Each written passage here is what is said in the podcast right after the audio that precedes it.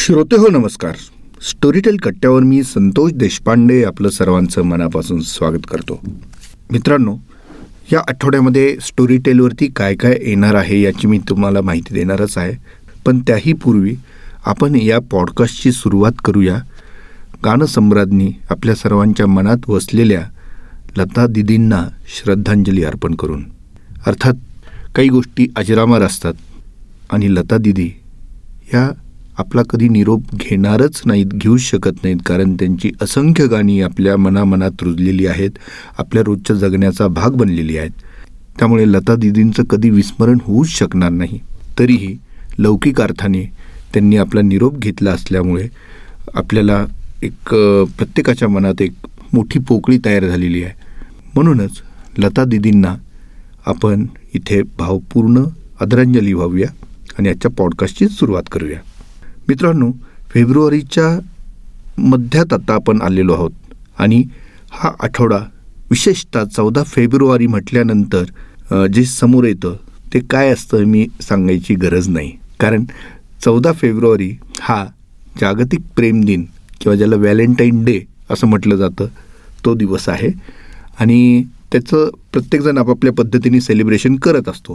तर स्टोरीटेल देखील त्याचं एक वेगळ्या पद्धतीने सेलिब्रेशन करणार आहे आणि आपल्या असंख्य श्रोत्यांना एक खास गिफ्ट स्टोरीटेलनी आणलेली आहे. ती गिफ्ट म्हणजे एक भन्नाट मालिका, श्राव्य मालिका, स्टोरीटेल ओरिजिनल प्रेमिकल लोचा, ते आपल्या भेटीला चौदा तारखेला येत आहे. हे सर्वप्रथम मी सांगतो कारण तीच तर आपली यावेळेसची विशेष पर्वणी आहे आणि आठवड्याच्या सुरुवातीलाच म्हणजे येत्या चौदा तारखेला ही मालिका तुमच्यासाठी येते आहे.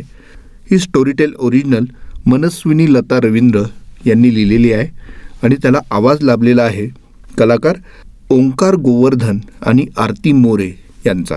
या दोघांनीही प्रेमिकल लोचा इतकी भन्नाट फुलवलेली आहे.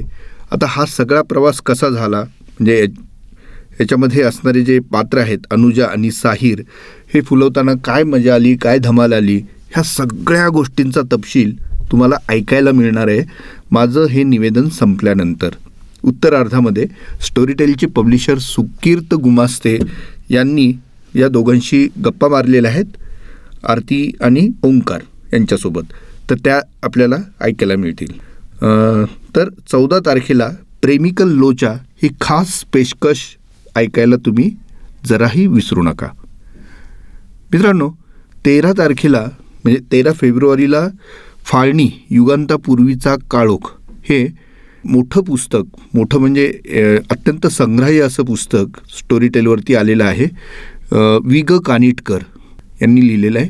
ब्रिटिश भारतातून जात असताना इथं फाळणीची बीजं रोवून गेले आणि कालांतराने फाळणी होऊन पाकिस्तानची निर्मिती झाली.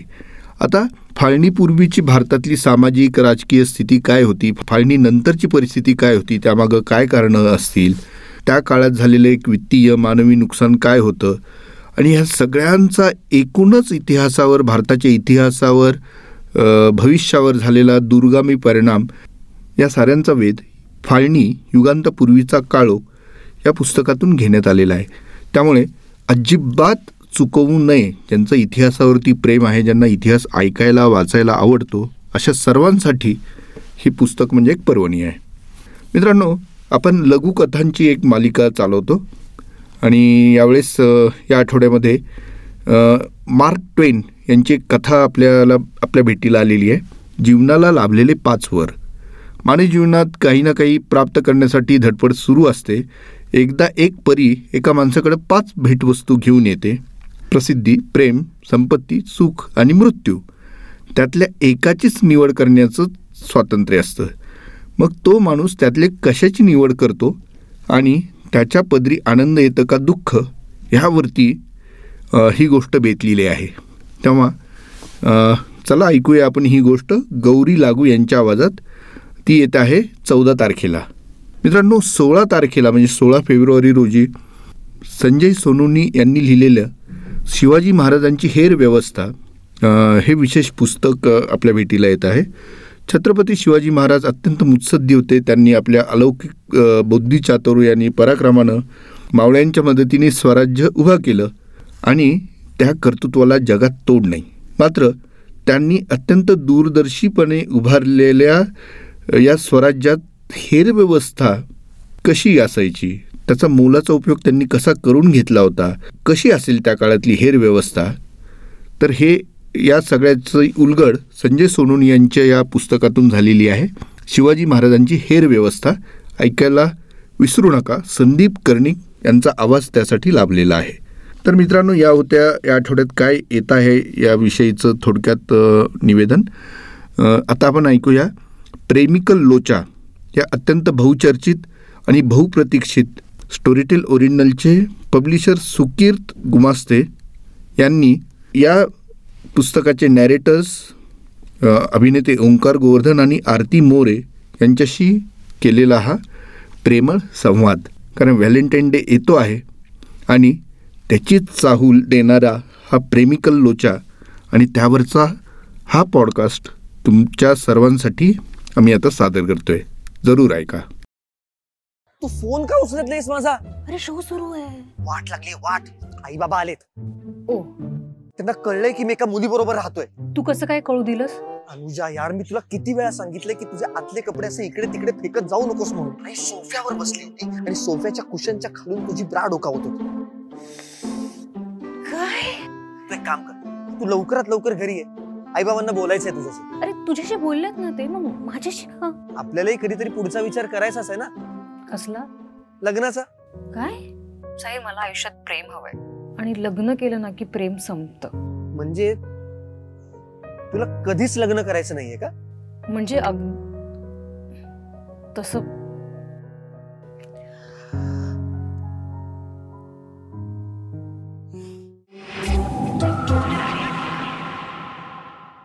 नमस्कार. स्टोरीटेल कट्ट्यावर तुमचं मी स्वागत करतो. या आठवड्यात पण मी आलेलो आहे नवीन कलाकारांसोबत नवीन गोष्ट घेऊन, आणि ती गोष्ट म्हणजे प्रेमिकल लोचा. त्याबद्दल आम्ही बोलूच, पण आज माझ्यासोबत आहेत छान आघाडीचे कलाकार किंवा दर्जेदार कलाकार मी म्हणू शकतो नक्कीच, ऑफकोर्स, ओंकार गोवर्धन आणि आरती मोरे. यांना तुम्ही वेगवेगळ्या चित्रपट, मालिका, नाटकांमधून बघतच असाल. आणि आज आम्ही प्रेमाबद्दल गप्पा मारणार आहोत. मला तर असं वाटतं की ओंकार, आय थिंक आई कुठे काय तुझी सध्या सिरियल जोरदार चालू म्हणजे हिट झाली आहे आणि त्यामुळे तू असा डिझायरेबल मॅन वगैरे झालास का मला?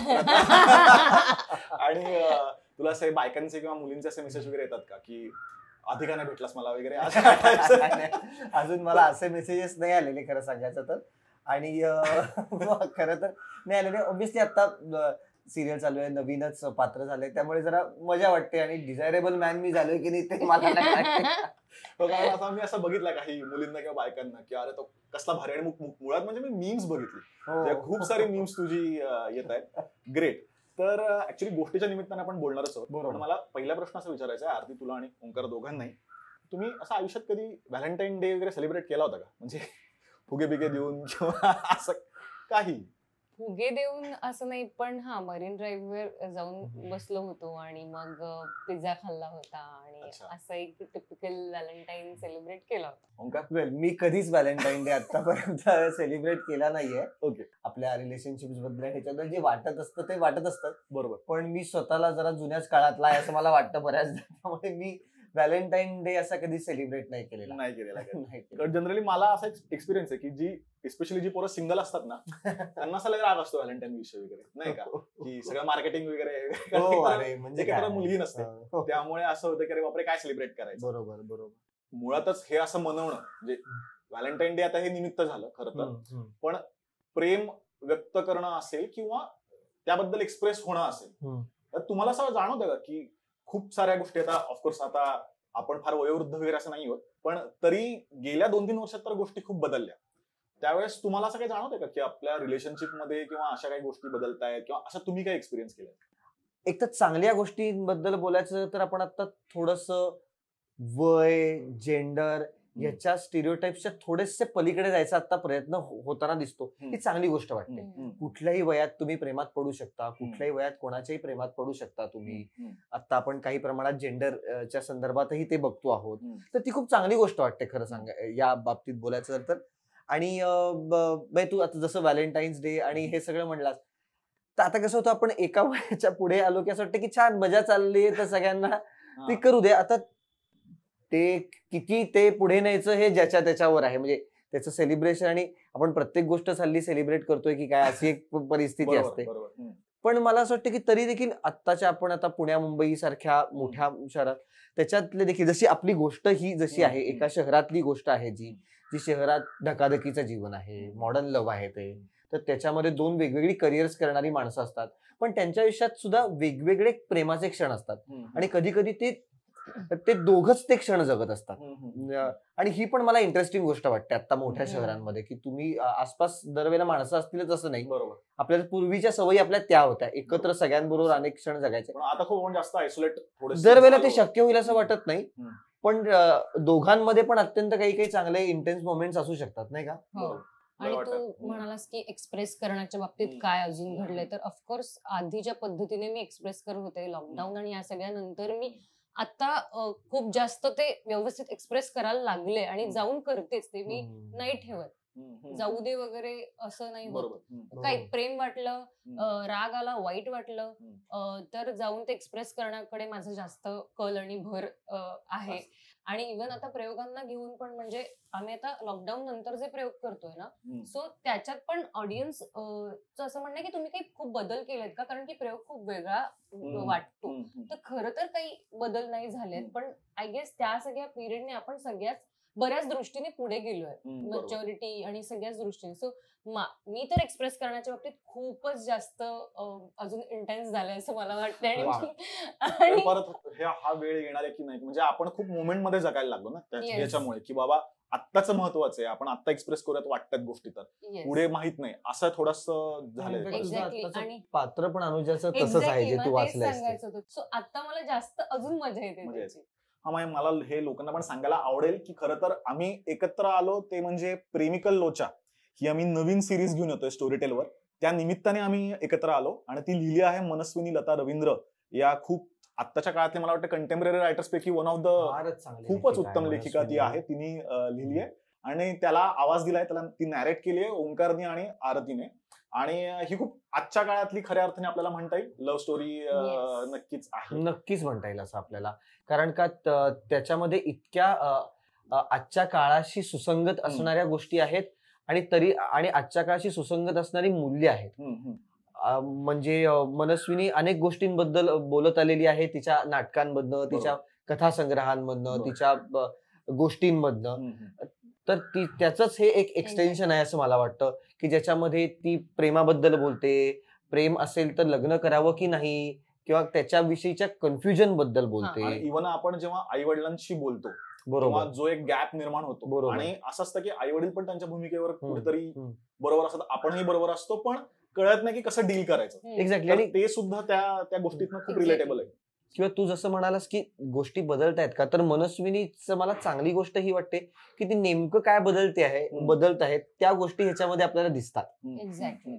सो मी जेव्हा आपण जेव्हा रीडिंग करत होतो तेव्हा मला हे कॅरेक्टर खूप जास्त आवडलं, मी प्रेमात पडले अनुजाच्या अनुजाच्या. सो आणि मला असं वाटतं की तुझं कितपत होतं मला माहित नाही, पण आपण जी पात्र करतो किंवा काय थोडं बहुत आपण त्यातलं घेऊन जातो आणि खऱ्या आयुष्यात काहीतरी रिफ्लेक्ट होत असतं. तर डेफिनेटली ह्या पात्राने मला खूप माहिती नाही, म्हणजे माझ्या पर्सनल आयुष्यात एक फरक पडला. आणि ही कारण ही बाई खूप जास्त स्ट्रॉंग आहे आणि बऱ्याच गोष्टींना घेऊन ती फिअरलेस आहे आणि ती त्यासाठी उभी राहिली आहे. म्हणजे मग त्या स्त्रीने फिजिकल होण्याच्या दृष्टीने काही गोष्टी मांडणं असू दे किंवा त्या बाबतीत थेट असणं असू देत, तर ते मनस्विनीने खूप छान सांगितलंय. सो मला ते खूप एक्सप्रेस करताना खूप मजा आली आणि ते मी घेतलं त्याच्याकडून. सो मी आता या संदर्भातल्या चर्चा होत असेल तर मी पण त्यात खुलेआम इन्व्हॉल्व्ह होते किंवा मी बोलू शकते त्या संदर्भात. मला ऍक्च्युली गोष्टीच्या अनुषंगाने पण असं विचारायचंय की लोक कॉलेजमध्ये जी मुलं आहेत, टीनेजर्स आपण म्हणू शकतो, ते ज्या पद्धतीने एक्सप्रेस करतायत किंवा जो ऍक्सेप्टन्स आहे, यात तुम्हाला स्वतःला म्हणजे स्वतःचा जर आपण अनुभव पकडला तर यात फरक पडलाय असं तुम्हाला जाणवतंय का? नाही, नक्कीच पडलाय फरक असं मला वाटतं, की आपण ज्या गोष्टी पूर्वी बोलत ज्या टॅबू होत्या, ज्या पूर्वी आपण बोलायचो नाही, बोलायचो नाही म्हणण्यापेक्षा अनेक गोष्टी आपण पूर्वी करायचो देखील नाही असं वाटतं मला.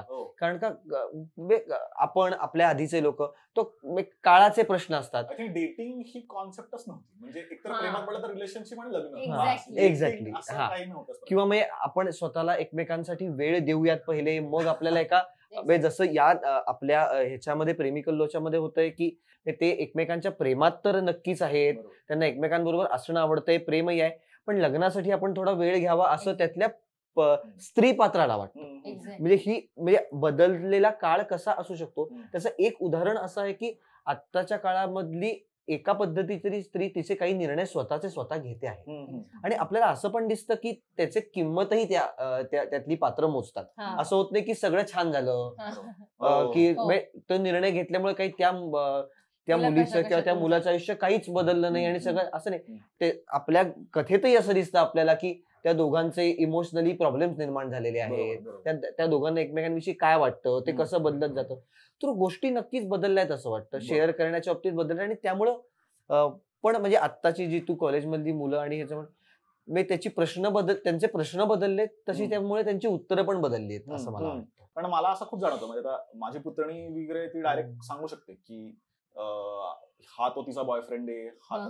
आणि मला असं होतं की म्हणजे जेव्हा मला सांगायचं होतं घरी की मला एक मुलगी आवडते आणि मला लग्न करायचंय, ते मी आई थ्रू बाबांना सांगितलं होतं. तेव्हा तेवढी पण हिंमत नव्हती मला लग्न करायचंय तरी. तर हा खूप मोठा फरक पडलेला जाणवतो.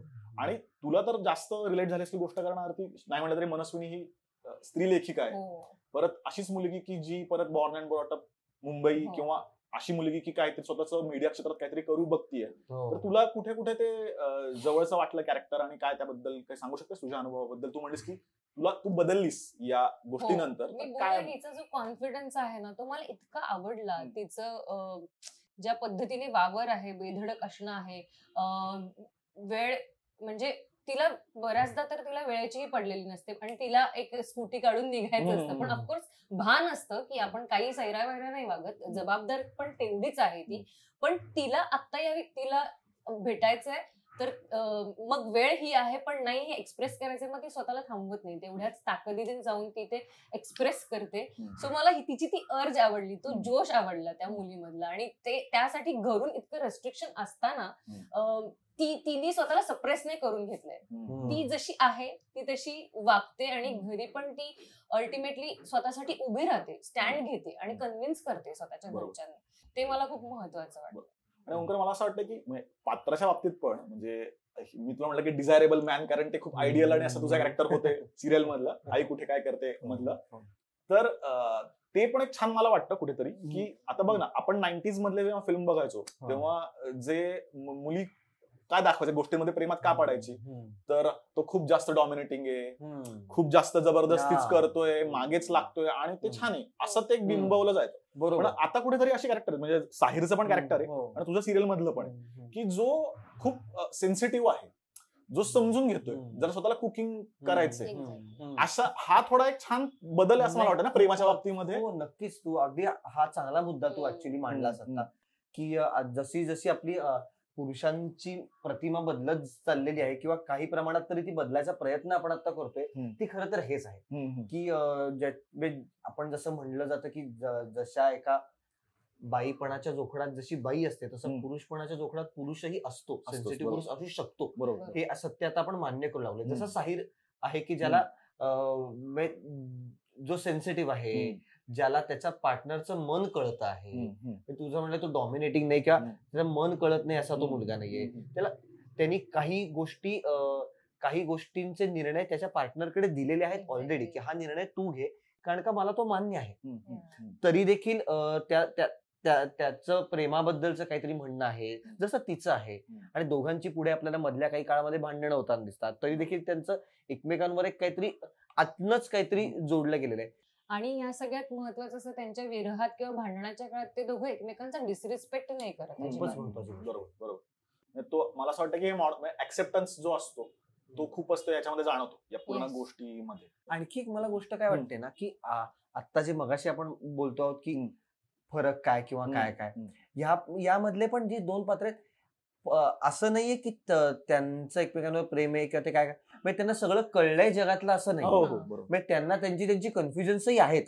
त्यातली काही लवेबल कन्फ्युजन्स आहेत, काही त्यांना भयानक त्रास देणारी कन्फ्युजन्स आहेत.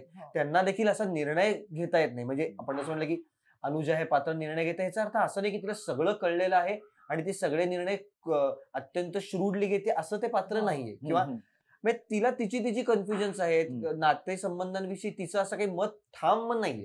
त्याच्यातली पात्र अशी ठाम नाहीयेत, ती व्हल्नरेबल आहेत, ती मऊ आहेत. त्यांना त्यांना देखील आयुष्याकडनं काहीतरी हवंय, होप्स आहेत त्यांना, नातेसंबंधांबद्दल होप्स आहेत. तर त्याच्यामुळे हे आणखीन गंमतशीर आणि इंटरेस्टिंग होतं की काही निर्णय घेतलेत पण त्याचं काय होईल नक्की माहित नाही. घेतला तर आहे आता निर्णय, बघू आपण, असं आहे. त्यामुळे ते ऍक्च्युली मला असं वाटतं की त्यामुळे रोमॅन्टिक जेव्हा गोष्ट किंवा सिरीज असते ती सुद्धा आपल्याला जवळची वाटते, कारण असं काय आपण वेगळ्या पद्धतीने काही स्लो मोशन आपल्या आयुष्यात नसतं.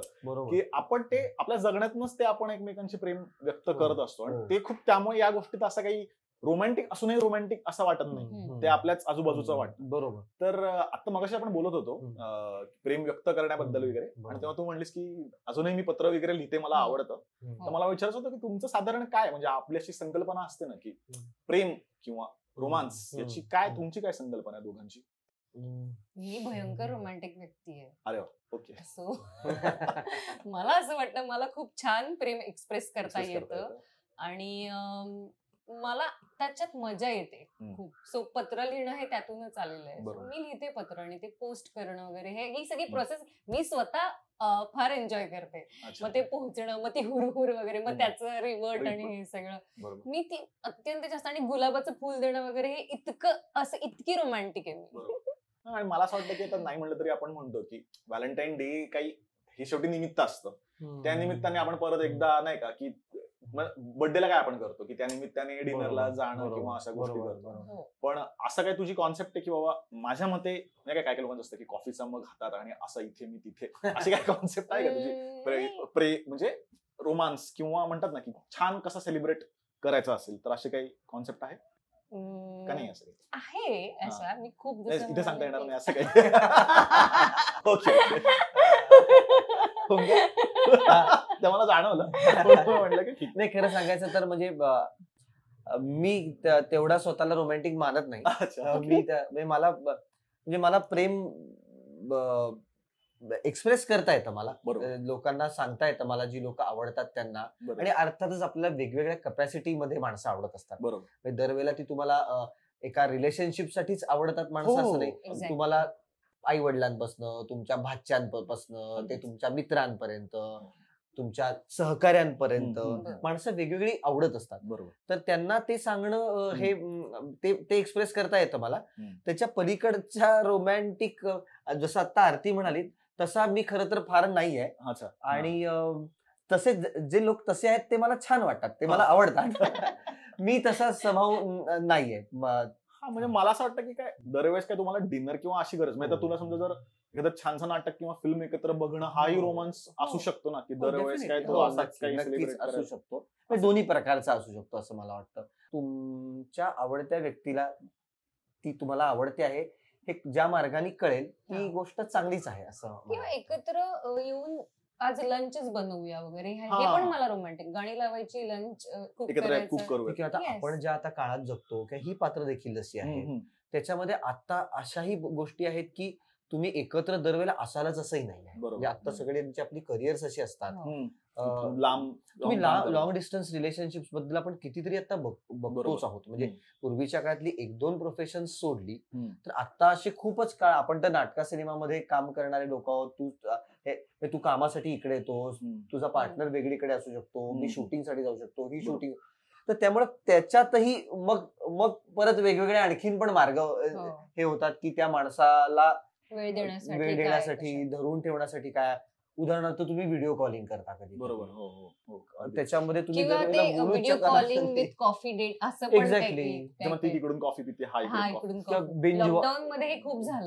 वॉच पार्टीज आता हे सगळे सबस्क्रिप्शन्स आपल्याला ऑफर करतात की एकाच वेळेला आम्ही दोघांनी एक सिनेमा एकत्र. त्याच्यामध्ये खरं तर ते तुमच्या मनातच आहे. बरोबर. समोरचा माणूस कुठे आहे तेच तुम्हाला माहिती. पण असे असे नवीन मॉडर्न प्रकार पण आपण आता इन्व्हेंट करतोच ना, कारण का आपल्याला त्या माणसाला हे जाणवून द्यायचं असतं बाबा की समोर तू माझ्यासाठी कोणीतरी आहेस. बरोबर. ओके. आणि मला असं वाटतं की मग एकत्र एकत्र गोष्ट ऐकणं हे सुद्धा आपण रुजवू शकतो. प्रेमिकल लोचा जर आता आपण व्हॅलेंटाईन डे ला प्रेमिकल लोचा आपण लॉन्च करतोय, मी म्हणलं तसं की हे निमित्त असतं, व्हॅलेंटाईन डे नाही प्रत्येक दिवस प्रेमाचाच आहे, पण त्यावेळेस एकत्र गोष्ट ऐकणं हे पण खूप छान वेगळ्या पद्धतीने अनुभव असू शकतो. आणि तुम्ही काय सांगाल प्रेक्षकांना प्रेमिकल लोचा का ऐकावं आणि त्याबद्दल तुम्ही काय सांगाल? प्रेमिकल लोचा ह्याच्यासाठी ऐकावं कारण की मी जेव्हा ती वाचली तेव्हा मला ती वेगळ्या प्रकारे हिट झाली आणि माझ्यात खूप त्याच्यात त्याच्यामुळे चांगले बदल झाले. सो नक्कीच तुम्हालाही असा काहीतरी अनुभव ही गोष्ट ऐकल्यानंतर येईल. सो मला काय एक्झॅक्टली एक्सपिरियन्स आलाय त्याच्या जवळपास जाणारा किंवा त्याचे जास्त अनुभव तुम्हाला मिळाला तर नक्कीच मला ते ऐकायला आवडेल. सो तुम्ही ऐकल्यानंतर आम्हाला डीएम करू शकता किंवा कमेंट्सद्वारे सांगू शकता. तर त्या अनुभवासाठी तुम्ही नक्की प्रेमिकल लोचा ऐका. मला असं वाटतं की प्रेमिकल लोचा प्रत्येकाने ऐकावं. ती तरुण मुलांची गोष्ट आहे पण ती तरुण वाटायला लावणारी गोष्ट आहे. दुसरी गोष्ट म्हणजे त्याच्यामध्ये अत्यंत मॉडर्न अशा अनेक गोष्टी आहेत त्याच्यासाठी, त्यातल्या पात्रांसाठी. ती पात्र जे बोलतात ते एकमेकांशी, आणि पात्र म्हणजे फक्त आमच्या दोघांची नाही तर इतरही पात्र आहेत, आई वडिलांची पात्र आहेत, ते जे बोलतात ते एकमेकांशी जसं बोलतात, नातेसंबंध आजच्या काळातले नक्की कसे झालेले आहेत, त्याच्यामध्ये प्रेम नक्की कुठे आहे, आणि कधी कधी आपल्याला वाटतं त्याच्यापेक्षा अनपेक्षितरित्या काही माणसं समजूतदारपणे कशी वागतात, आणि प्रेम नावाची गोष्ट सगळ्याच्याच आधेमध्ये कशी असतेच. हे सगळंच कळून घ्यायचं असेल तर प्रेमिकल लोचा आपण नक्की ऐकावं असं मला वाटतं. स्टोरीटेल वरती जी आपली वेल नोन क्लासिक पुस्तक आहेत त्या व्यतिरिक्त स्टोरीटेल ओरिजिनल कंटेंट पण आम्ही तुमच्यासाठी घेऊन येत असतो, ज्यामध्ये आपण नवीन गोष्ट दरवेळेस आणत असतो. त्यामुळे नक्की ऐका आणि छान प्रेमाचा दिवस प्रेमिकल लोचा ऐकून एन्जॉय करा. थँक्यू.